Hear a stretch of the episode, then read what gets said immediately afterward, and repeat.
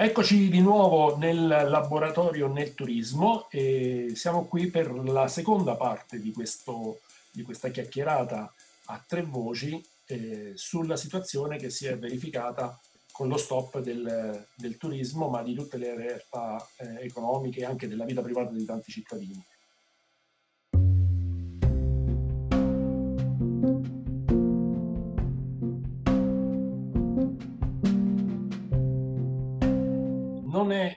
Così inconsueto come si potrebbe pensare eh, che eh, operatori turistici in particolare, ma operatori economici in generale, si possano trovare a, eh, di fronte a uno stop improvviso, ad un rallentamento, addirittura uno stop improvviso come è questo epocale che stiamo vedendo. Il turismo ovviamente è più esposto di altre attività perché basa la sua esistenza sullo scambio contatto di persone, sul movimento delle persone e quindi è molto più esposta come attività, eh, come fortunatamente si sono eh, resi conto anche eh, i responsabili della vita civile.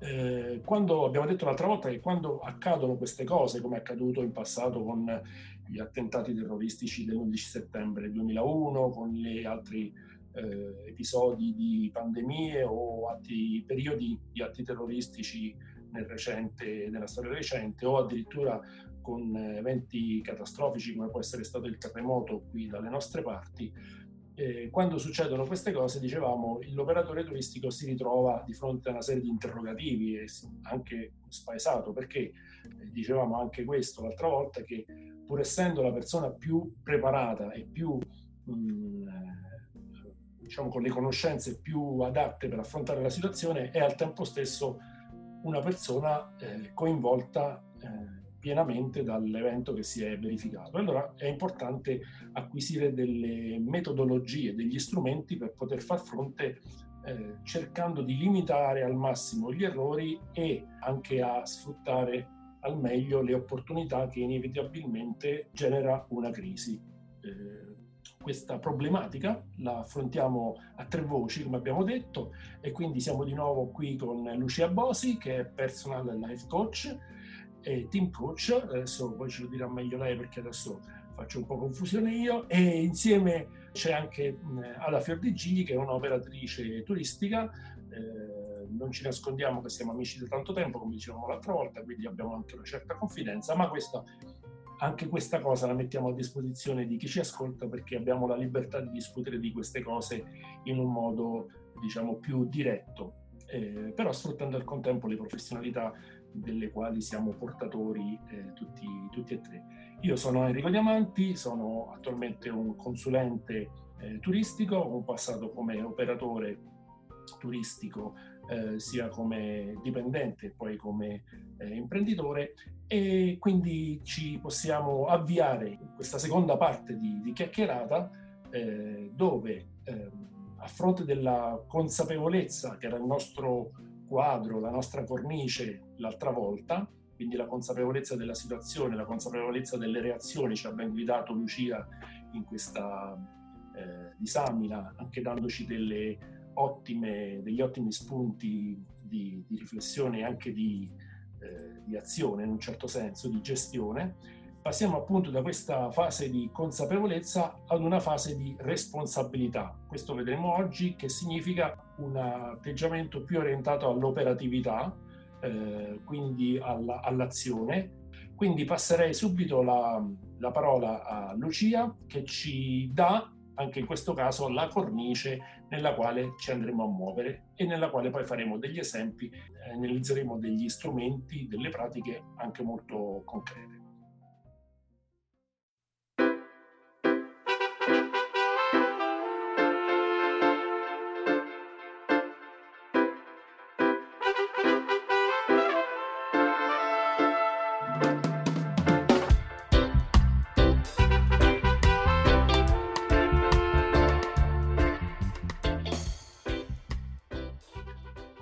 Allora a te la parola Lucia.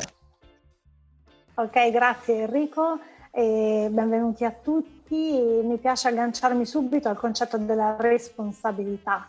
Allora, per noi coach il linguaggio è molto importante. La parola responsabilità per noi significa essere abili a rispondere. A che cosa? Al cambiamento, in questo momento in maniera particolare, cioè siamo chiamati ad un cambiamento delle nostre abitudini, che siano personali o che siano professionali, e anche adattarsi alle regole nuove che piano piano il, diciamo, il governo, l'Organizzazione Mondiale della Sanità ci sta dettando. Per diventare responsabili il primo passo da fare, visto che la situazione è nuova davanti a noi, eh, il primo passo è, come in ogni percorso di coaching, è definire un obiettivo. Eh, senza obiettivo io dico sempre che in qualche modo non si va da nessuna parte. No? Il coaching è proprio uno spostamento da una situazione attuale a una situazione desiderata. Noi quando definiamo i nostri obiettivi, che siano economici, che siano comunque di sviluppo delle nostre attività, ci poniamo davanti a una situazione che desideriamo raggiungere al termine di quell'obiettivo. Eh, in questo momento sicuramente nella nostra vita professionale i nostri obiettivi erano stati già dichiarati, no? probabilmente a inizio anno. Eh, inevitabilmente eh, questa emergenza ci ha bloccato quella modalità di erogazione di quelle azioni che avevamo deciso di svolgere per portarci a casa quel risultato e ci impone in qualche modo adesso di rivederli. Quindi eh, diciamo il mio apporto in questo momento, proprio perché appunto come in un percorso di coaching veramente si inizia dalla definizione di obiettivo, mi sento di potervi ehm, diciamo, aiutare nella definizione di un obiettivo con alcune eh, diciamo, pillole, no? qualche caratteristica che questi obiettivi nuovi devono avere. Eh, allora, innanzitutto abbiamo parlato tanto di consapevolezza la scorsa volta. Un obiettivo che cosa ci dà? Ci dà ancora maggiore consapevolezza di dove vogliamo arrivare eh, e ci fa iniziare a muovere verso quella destinazione.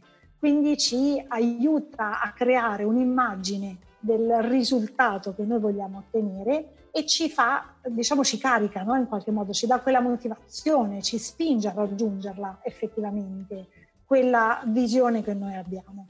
È importante dire, come diceva Enrico prima, che passiamo a una fase più operativa, dove comunque le azioni sono necessarie. Un obiettivo ci aiuta a definire qual è il piano di azione che dobbiamo seguire per arrivare a, a, al risultato desiderato. Il piano di azione alcune volte ci viene da farlo prima di aver definito un obiettivo eh, sicuramente è utile allo stesso modo perché ci porta comunque a raggiungere alcune eh, attività, alcuni diciamo pallini no, del nostro percorso, ma possono portarci anche altrove. Perché tante volte io dico sempre, non so, uso un film, un cartone animato, Alice nei Paesi delle Meraviglie, quando lei cammina, si trova in un labirinto, il gatto gli dice dove devi andare Alice?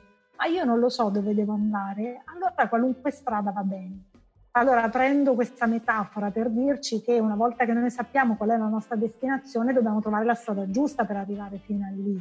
Possiamo trovarne una un po' più tortuosa, una un po' più facile, però sappiamo perfettamente qual è il focus che noi vogliamo mantenere per arrivare lì.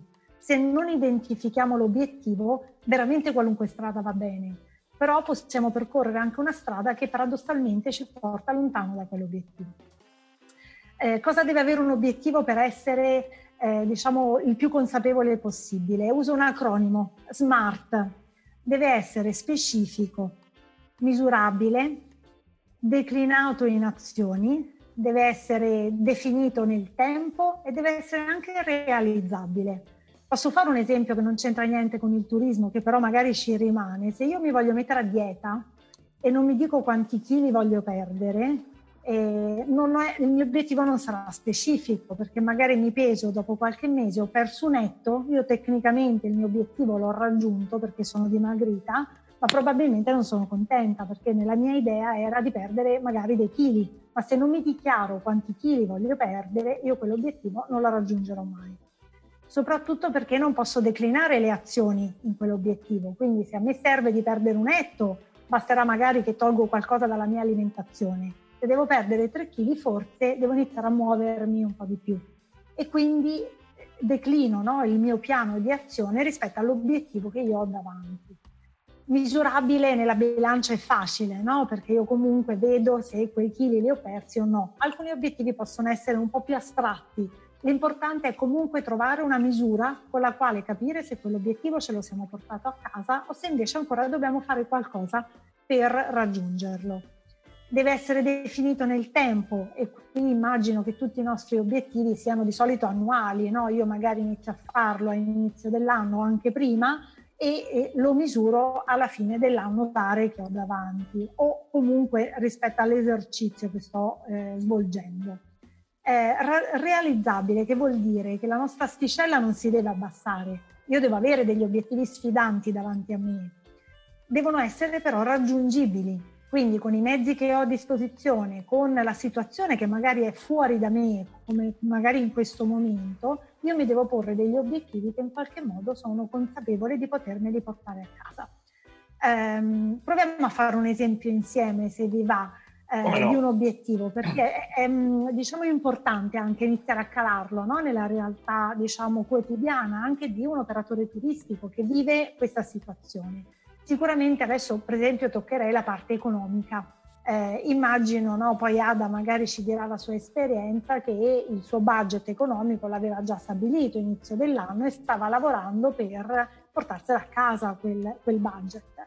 E indubbiamente questo stop eh, necessita no, di una revisione di quell'obiettivo eh, perché sono cambiate delle condizioni, sono delle, cambiate le condizioni fuori da, di noi, quindi il nostro ambiente è cambiato, la nostra situazione di mercato è cambiata, ma è cambiata anche qualcosa dentro di noi, perché ogni operatore turistico avrà una struttura che permetterà più agevolmente o meno di adottare le norme e le regole che ci verranno dettate, quindi magari penso solo al distanziamento sociale, magari a, all'accoglienza, alla colazione, no? comunque a, cose specifiche che poi mi racconterete meglio voi. Allora, quell'obiettivo economico deve essere definito molto bene in questo momento, perché nel nostro immaginario è normale che vorremmo tornare a guadagnare no? o a, ad avere un utile a fine gestione tale come quello che avevamo eh, diciamo, identificato prima. Eh, ma sappiamo tutti che questa cosa non è possibile già solo rispetto a questi mesi di fermo che non hanno portato un guadagno rispetto anche magari a degli investimenti che dobbiamo fare per rendere la nostra struttura eh, a norma no? rispetto alle nuove regole. Quindi porsi un obiettivo che ha quella, diciamo, quella specificità, quindi deve essere misurabile. Se io, per esempio, dico adesso per dire in un momento normale, se mi pongo l'obiettivo di fatturare l'X% in più a fine anno, allora intanto quell'X% in più io lo devo eh, sapere bene qual è, deve diventare il più specifico possibile, sia per misurarlo, ma soprattutto per capire se io quella percentuale lì sono in grado di portarmela a casa facilmente. O, oppure che cosa devo fare per? Devo, non so, pensare di ristrutturare il mio albergo perché magari ho deciso che devo ospitare più, mm, so, più famiglie piuttosto che coppie? Devo rendere la mia struttura agevole rispetto a quel nuovo scenario che ho? Devo immaginarmi anche quando, che tempo ho per farlo e che quando riesco a portarmi a casa quel risultato. Veniamo ad un altro esempio, per esempio, dico, qui magari mi puoi aiutare tu, no? Una, un esempio di, ehm, eh, per esempio, sul cliente o sul prodotto. Io magari in questo momento, oltre che ridefinire una parte economica, magari mi è importante anche ridefinire a chi mi voglio rivolgere o come sì. mi voglio rivolgere alle persone, no? Quindi magari potrebbe essere identificare meglio un target, mi viene da dire. Certo. Proviamo a vedere Enrico insieme a te come renderlo specifico, misurabile no? e anche realizzabile questo cambio di target che magari voglio fare. Certo, eh, infatti è molto pertinente come lo hai impostato, mi piace molto questo fatto. E, un'altra cosa che vedevo è che effettivamente le, i movimenti di fondo della, dell'attività che curi tu sono molto simili a quelli del marketing, ma semplicemente perché sono naturali e razionali. E quindi anche nel marketing fare una, una, disamina a priori prima di mettersi eh, nella, nell'operatività è di fondamentale importanza per non sprecare risorse e ottenere risultati in qualche modo, quindi questo sicuramente lo vedo. E, e come pure quello che dicevi a proposito dell'obiettivo SMART è calzante nel senso che anche nel marketing eh, gli obiettivi che ci si pone, che, che si, ci si pongono, si devono essere eh, in considerazione della situazione reale che hai davanti e, e sia nella qualità che nella misura, nella quantità. E appunto per quanto riguarda il target è un, è un il prodotto e il target sono le due leve eh, chiave eh, diciamo per far fronte nel caso specifico a questa situazione ma in generale a situazioni anche meno, meno gravi perché? Perché in effetti eh, questa eh, condizione che si è creata cambia le condizioni, eh, scusate la ripetizione, le condizioni operative, cioè è come in un certo senso se le attività dovessero eh, per alcuni aspetti cominciare da capo, eh, non in senso negativo, cioè non che comincino da zero, però in chiave di rapporto col mercato è tale il cambiamento che si è verificato che va riragionato quasi da capo, ecco, diciamo così, quasi da capo. E sappiamo benissimo che il, tutto il marketing, che ci tengo a precisare non significa promozione, ma è un insieme di, di, di, di pratiche eh, riassumibili nelle famose 4P, eh, tra cui ci sono appunto questi due aspetti che, che stiamo eh, valutando adesso, quindi il prodotto e il posizionamento, quindi i target. Eh, gli altri due sono la promozione e, e, la, il prezzo. Allora, ben metà dell'attività di marketing è incentrata su questi due aspetti, clienti e prodotto, quindi eh, prodotto e posizionamento. Il prodotto, eh, forse lo dicevamo già l'altra volta, eh, è importante perché è la base di partenza nel senso che mh, è quello che noi andremo a mettere sul mercato. Secondo me, qua apro una piccola parentesi eh, che funziona anche un po' a mo' di esempio, eh, questa è un'occasione nel senso che eh, proprio perché si deve ricominciare da capo, eh, gli operatori hanno la possibilità di revisionare il proprio prodotto eh, in condizioni che difficilmente sarebbero eh, realizzabili in un altro modo, cioè loro adesso hanno la possibilità di fermarsi forzatamente eh, e ragionare sul proprio prodotto come normalmente non potrebbero fare, se non altro perché sono impegnati nell'attività giornaliera. E questo fermarsi forzato e che rimette in discussione un po' tutto, costringe, tra virgolette, in senso buono, gli operatori turistici ad andare a focalizzare l'attenzione sulle caratteristiche più forti, le, le, gli elementi vincenti della loro proposta turistica. Eh, questo è molto importante, eh, è un'occasione molto importante da cogliere al volo perché, tra l'altro, eh, oltre a rendere più efficace poi la proposta commerciale che si farà in un secondo momento, eh, mette in salvo gli operatori, può mettere in salvo gli operatori dalla guerra dei prezzi che si sta consumando, si sta preparando e tra poco si consumerà. Preparando all'orizzonte. Esatto, come nubi scure. Eh, io ho scritto, mi autocito, scusate, ho scritto un post sul, sul blog dove parlavo proprio di questo perché eh, tra l'altro mi basavo anche su un sondaggio concretamente fatto, quindi anche al di là delle mie sensazioni. Eh, il secondo intendimento in ordine di priorità che gli operatori si sono posti in questo sondaggio è quello di fare una uh, revisione dei prezzi a ribasso. Perché eh, qua rientriamo in quello che dicevi tu, Lucia, cioè di fronte a una situazione molto grave e alla consapevolezza di dover fare qualcosa, non farlo facendosi un programma, eh, stabilendo degli obiettivi precisi e misurabili, eh, può indurre a fare qualsiasi cosa, come Alice nel Paese delle Meraviglie, qualsiasi direzione pur di muoversi.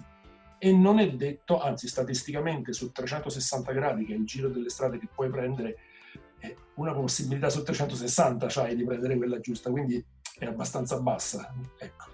E, e, e qualsiasi errore fatalmente diventa diametralmente opposto a quello che devi raggiungere perché è il contrario al centro, insomma. Allora, questa occasione è molto importante, quella di ridefinire il prodotto e impostarlo, quindi questo è l'altro elemento, sulle caratteristiche di unicità e eh, diciamo genuinità, chiamiamola così, di quello che si andrà a proporre. Quindi in questo senso ecco, il tuo esempio è molto, molto calzante. Aggiungo una cosa, eh, hai parlato anche un po' di cambio di lente, cioè sì. in qualche modo in questo momento forzatamente eh, si deve ripartire, quindi è utile sicuramente rivedere anche eh, il fuoco dove lo stiamo ponendo, no? quindi eh, il mio focus, qual è? qual è il mio cliente, qual è il prodotto che io sto offrendo loro, in che modo lo voglio offrire e ancora di più, così come avete fatto quando avete attivato tutte le vostre eh, diciamo, albe- hotel, alberghi, strutture, eh, nell'inizio attività che cosa si fa? Si dà più, modo un po' più di respiro ai nostri investimenti. Quindi in questo momento ci verrebbe normale ripensare i nostri budget e mettendo la data di scadenza a dicembre no, di quest'anno, perché comunque probabilmente ci verrebbe normale riattuare eh, diciamo un'abitudine no, in qualche modo.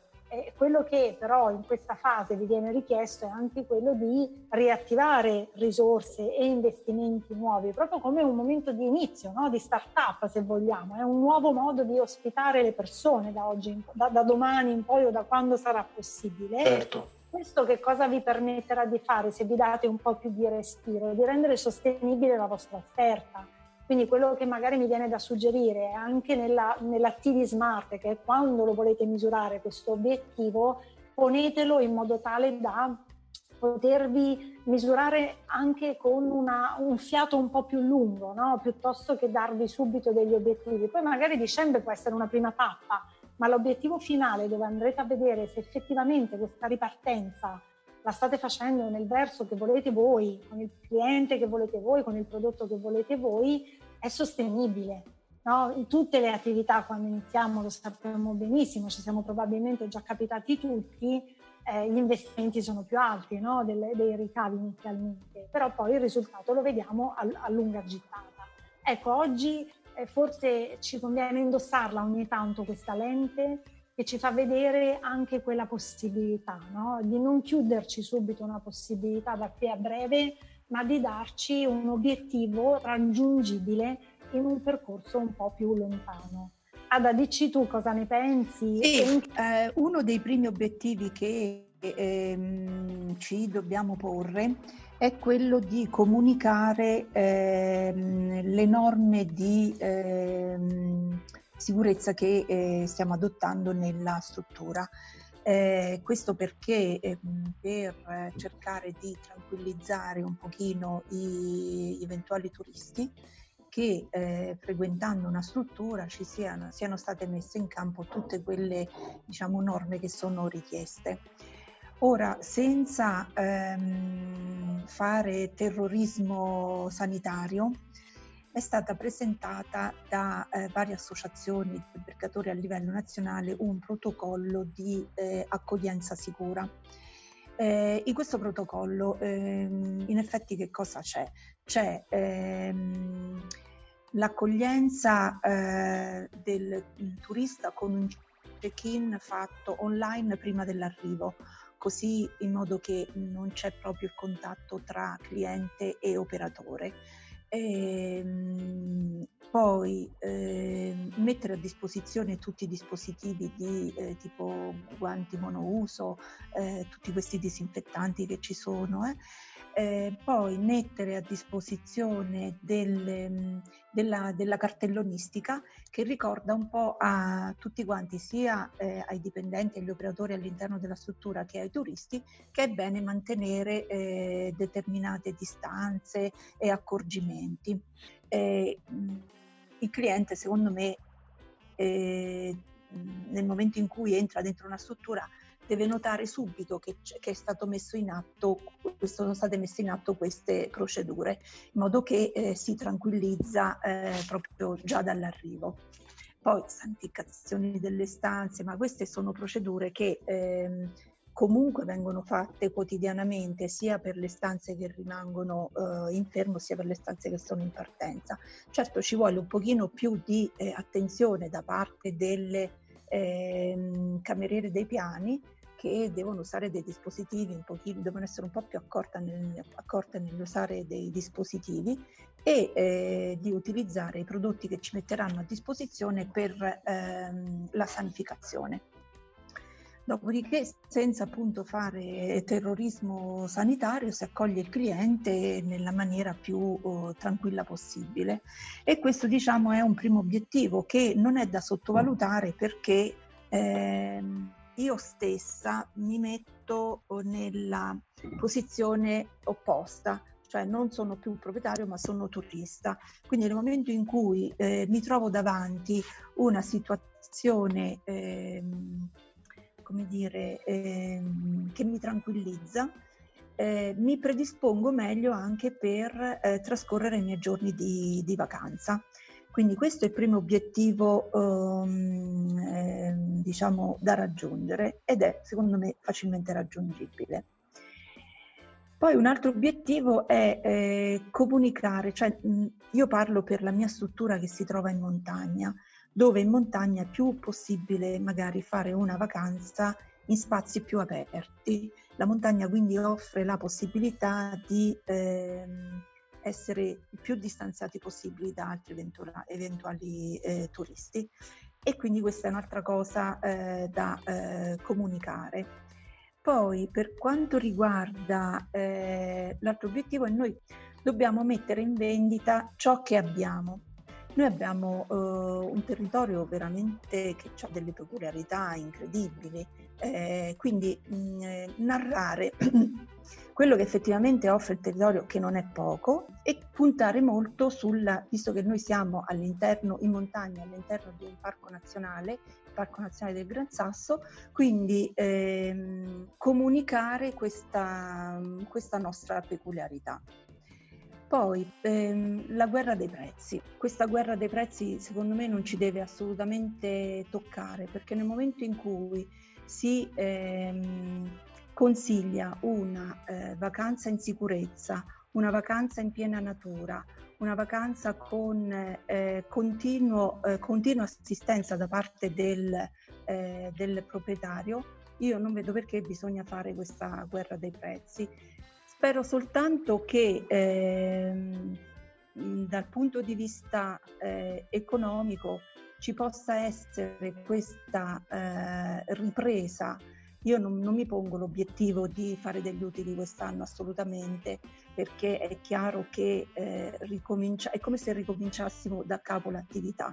Però ehm, arrivare a fine d'anno e essere consapevoli di aver comunicato eh, bene tutto quello che c'è da comunicare, secondo me questo già è un grosso risultato. Faccio un, un inciso così eh, sì, andiamo sì. proprio ad approfondire. Eh, sì. Abbiamo parlato di questo modo, hai detto tu prima, Ada, di, giustamente di vendere quello che, che si ha, eh, cercando di, di, presentarlo nel modo migliore e renderlo fruibile eh, nel modo migliore possibile. E dicevamo anche prima che questo stop ci impone anche un po' il ripensare questi, chiamiamoli prodotti turistici, ecco. E, e quindi dicendo appunto, riprendendo quello che dicevi adesso in chiusura, eh, contemporaneamente bisogna riuscire a sfuggire da questa guerra dei prezzi.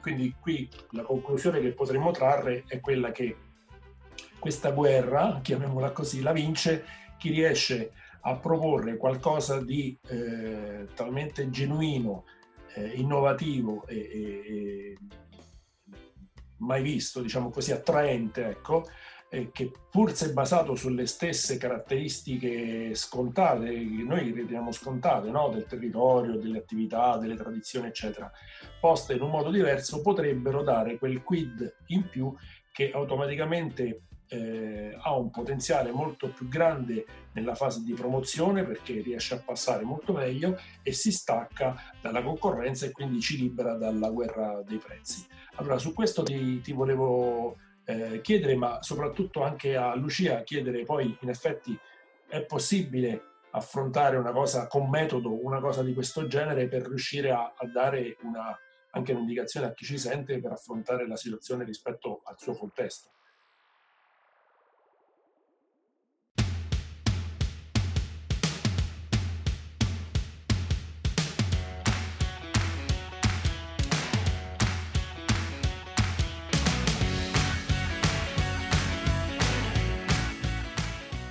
Quello che ci può venire in aiuto è riuscire a pensare fuori dagli schemi, il famoso pensiero laterale, questo dobbiamo riuscire ad attivare in questa fase eh, che magari non ci viene così naturale, così spontaneo, ma la bella notizia è che lo possiamo allenare, no? in qualche modo noi possiamo sollecitare no, il nostro pensiero a non andare sempre nelle stesse vie in qualche modo, a non percorrere sempre gli stessi solchi che ha già percorso, eh, ma a trovare altre possibilità.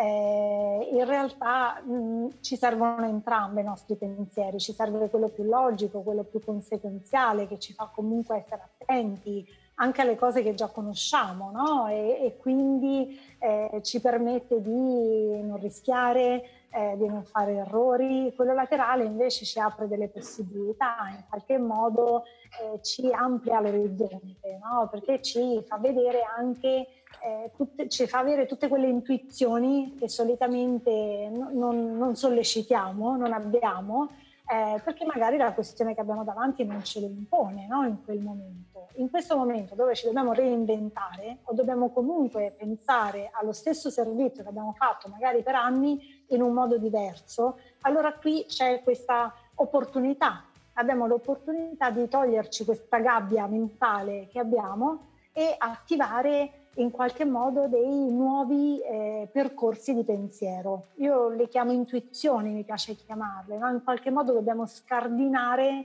eh, delle nostre convinzioni che in qualche modo ormai hanno preso spazio. Le chiamiamo abitudini, chiamiamole come vogliamo, però in qualche modo sono le cose che ci fanno andare avanti un po' con il pilota automatico. Quindi io per fare un esempio, ti interrompo un attimo così lo portiamo sul concreto, eh, per dire devo mh, mm, fissarmi un obiettivo di occupazione per il mese di luglio e quindi mi guardo intorno su quello che devo fare e inevitabilmente sono più portato a pensare a eh, adottare le stesse strategie o comunque a far leva sugli stessi prodotti eh, di base eh, quindi l'offerta famiglie oppure l'offerta per chi fa trekking oppure eh, cose di questo genere qua, la, la, settimana bianca se siamo in inverno, vado sulle stesse modalità eh, che poi guarda caso sono quelle che utilizzano tutti.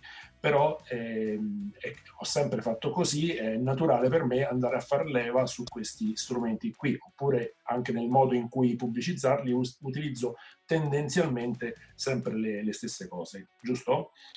Assolutamente sì, un po' avete fatto già degli esempi prima di, di, utilizzo del pensiero laterale, riscoprire per esempio l'unicità della vostra offerta, in qualche modo è ripensare all'offerta in un modo diverso, cioè vederla sotto altri punti di vista.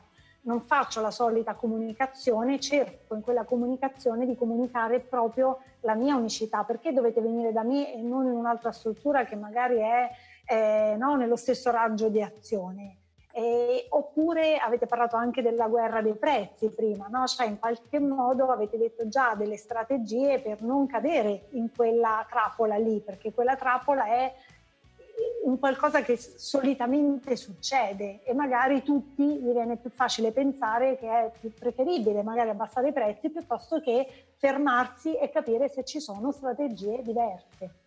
Qual è un metodo che potete usare che magari vi può venire incontro per sollecitare un pensiero laterale? È un metodo che è stato ideato da De Bono, che è uno, diciamo, eh, uno psicologo eh, che ha eh, il creatore, diciamo, il massimo esponente del pensiero laterale. È un metodo che si chiama dei sei cappelli eh, essenzialmente davanti a un problema oppure quando devo prendere una decisione, come in questo momento, no? in che modo posso risviluppare la mia attività o posso offrire un'accoglienza in un modo diverso, i sei cappelli ci possono venire in aiuto. Cosa sono questi sei cappelli? Sono sei cappelli di colori diversi che in qualche modo servono a concentrarsi eh, diciamo in maniera ehm, ehm giusta, mi viene da dire, sì, in una maniera comunque consapevole rispetto ad un aspetto dello stesso problema, perché noi quello che facciamo è che il problema ce l'abbiamo tutto davanti, no? E quindi in qualche modo eh, lo affrontiamo tutto contemporaneamente. In realtà rispetto a quel problema noi abbiamo varie sfaccettature che possono essere più emotive, altre più analitiche, altre magari di mm, il cappello nero, per esempio, è il pessimismo, no? Cioè un po' l'avvocato del diavolo, vado comunque a rompere gli schemi perché comunque quella cosa lì eh, in qualche modo la devo questionare. I sei cappelli servono a prendere le distanze da un aspetto e indossarne solo uno. No? Faccio un esempio, allora eh, vi dico anche i colori, poi naturalmente questo metodo eh, con Enrico abbiamo naturalmente già eh, deciso di darvelo a disposizione e lo troverete nelle risorse, no Enrico? Dimmi se sì, sbaglio. Del, eh, ok? In sì. modo tale che magari lo potete approfondire. Io vi dico, diciamo, i punti essenziali di questo metodo per farvi capire come poterlo eh, no, utilizzare, soprattutto in questa fase. Quindi diciamo la problematica ce l'abbiamo ben chiara e davanti a noi, proviamo a indossare per esempio in primis il cappello bianco. Il cappello bianco cos'è? La neutralità, quello un po' che ci dicono i nostri computer. Mi baso sui fatti, sui dati, sulle cifre, su tutte le informazioni che io ho a disposizione e non metto in campo nient'altro quando ho il cappello bianco. Mi attengo solo a quelle cose lì. Poi me lo tolgo, mi metto quello rosso, quello rosso che mi permette di fare, mi permette di iniziare a sentire delle emozioni, dei sentimenti, delle sensazioni che possono essere le mie come gestore della struttura, ma anche magari posso indossare i panni del cliente, come faceva prima Ada, e capire quali sono le sue emozioni, quali sono i suoi sentimenti. Ma sento solo quelli quando ho quel cappello, quindi non ascolto più le cifre, i numeri, le informazioni, mi mi fermo a pensare solo a quell'aspetto del problema.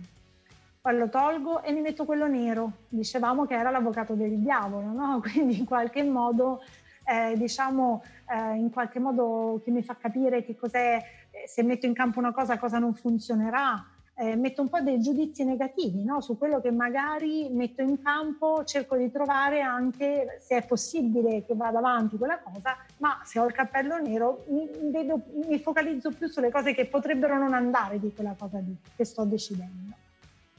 Poi mi metto quello giallo invece, che è la positività, quindi tutto quello che funziona, l'efficienza della mia decisione, dove mi porta? No? Mi fa vedere appunto tutto con un atteggiamento costruttivo, ottimista. C'è un altro cappello che è quello verde, che assomiglia molto a questo pensiero laterale, cioè devo essere creativo, devo trovare movimento, no? in qualche modo devo rompere gli schemi e quindi trovare delle soluzioni alternative a quel problema. E l'ultimo è quello blu, la freddezza, mi viene da dire, il controllo, è come se fosse, se io lo indosso divento un po' il direttore d'orchestra, organizzo, vedo se tutte le cose che magari hanno detto gli altri cappelli in qualche modo io le posso gestire, no? posso, eh, magari definisco qual è veramente il problema, ma ho anche la soluzione davanti perché vedo che può funzionare fila tutto liscio, no? in qualche modo decido quali sono i compiti, quali sono gli incarichi che devo eh, in qualche modo anche assegnare ad altre persone. Eh, un punto di vista, per esempio, se io davanti al problema non indosso il cappello bianco, mh, hm, eh, che cosa mi provoca questo? Che magari eh, mi posso perdere un sacco di informazioni. Quindi davanti a quel problema, se io non ho tutte le informazioni, magari della norma no, che devo seguire, ora sto dicendo un paradosso perché è normale che voi tutte quelle informazioni lì le seguirete benissimo, però magari mi posso perdere dei pezzettini importanti e non andare no, a, a rete in qualche modo come se non indosso quello rosso perdo tutta la sfera emotiva, quindi posso perdere anche l'entusiasmo nel fare le cose se io non indosso il cappello rosso. Così come se non metto quello blu, che era quello finale, posso essere disorganizzato, posso aver chiaro quello che devo fare, ma non, non aver definito no, bene il mio piano di azione. E così via, posso farvi altri esempi. È un metodo che potete usare o individualmente o anche magari nel vostro gruppo di lavoro. Potete anche magari fare un brainstorming rispetto a questo problema con le vostre risorse in modo tale che magari ognuno indossa anche un cappello diverso no? e, e, fate una discussione in una maniera più allargata. Cosa vi dà questa opportunità? Sicuramente vi dà un po' più di spazio, troverete sicuramente delle intuizioni diverse, qualcosa a cui non avevate magari pensato perché stavate indossando solo un cappello. Siamo umani, è normale che siamo predisposti anche ad usarne uno di questi in maniera un po' più prevalente l'idea di fermarsi e capire che ci sono anche gli altri che ci possono dare maggiore consapevolezza sicuramente ci aiuta. ehm, davanti per esempio a questa sfida grande che hai, Ada, per esempio, quale cappello ti potrebbe essere più utile in questa fase? Tutti quanti, tutti. tutti quanti. Eh, perché mi riallaccio, ehm, mi viene più facile riallacciarmi adesso al, al discorso della consapevolezza, perché eh, noi diamo per scontato che nel periodo di maggio c'è tutto l'altopiano di Campo Imperatore, unico al mondo, denominato anche il piccolo Tibet, con una fioritura di milioni di crocus che assomigliano ai fiori dello zafferano. Per noi è scontato perché diciamo che lo vediamo tutti gli anni, però ogni anno quando la strada è aperta e ci mandiamo i turisti, eh, rimangono veramente a bocca aperta, ma già solo a vedere l'altopiano eh, è un'unicità incredibile. Quindi, ehm, oppure ehm, un'altra cosa che ehm, mi viene in mente, noi diamo per scontato che eh, a 30 minuti di macchina c'è una ragazza ehm, su, che ha una bottega della tessitura antica su un lago bellissimo, che tra l'altro è come importanza il terzo in Europa perché è un lago artificiale. Cioè noi lo diamo per scontato, ma non è scontato, queste sono ricchezze che eh, vanno assolutamente eh, comunicate e nella comunicazione, cioè la comunicazione deve essere fatta talmente bene che mentre il, l'eventuale turista eh, legge eh, ciò che il nostro territorio eh, offre, eh, gli si possa dare anche la eh, possibilità di entrare per un attimo, cioè di eh, emozionarsi nel leggere eh, i messaggi che noi ehm, eh, inviamo tramite il nostro, eh, tra virgolette, marketing, come diceva eh, prima eh, Enrico. Quindi io le indus- le, li indosserei tutti quanti perché è giusto soffermarsi su quello che eh, ci dice la norma, perché è importante per essere in regola. Eh, è giusto infor- eh, ehm, diciamo, indossare quello rosso proprio perché le emozioni che eh, proviamo noi, prima di tutto in noi devono essere rinnovate per far sì che poi eh, possano essere come, ehm, trasmesse in maniera empatica. Eh, quello nero, eh, oddio, di carattere quello nero mi viene un po', ehm, diciamo, difficile da indossare perché insomma in una situazione del genere bisogna essere, eh, non, cioè, bisogna essere ottimisti mm. perché insomma già la situazione è nera, se poi ci mettiamo pure il cappello nero insomma non è che sia tanto gradevole. Sai a cosa può eh, essere utile Ada quello nero? Perché sì. se manca in qualche modo potremmo prenderci troppi rischi, no? Magari sì, sì, sì, sì, sì, Quindi sì, in qualche modo ci fa mantenere con certo. i piedi magari non è significativo in assoluto, è di in qualche modo. Assolutamente sì. Quello giallo e quello verde eh, sono quelli che indosserei con più... Eh, eh, con più felicità perché la positività, cioè quando tu sei positivo, sei più facilmente anche creativo.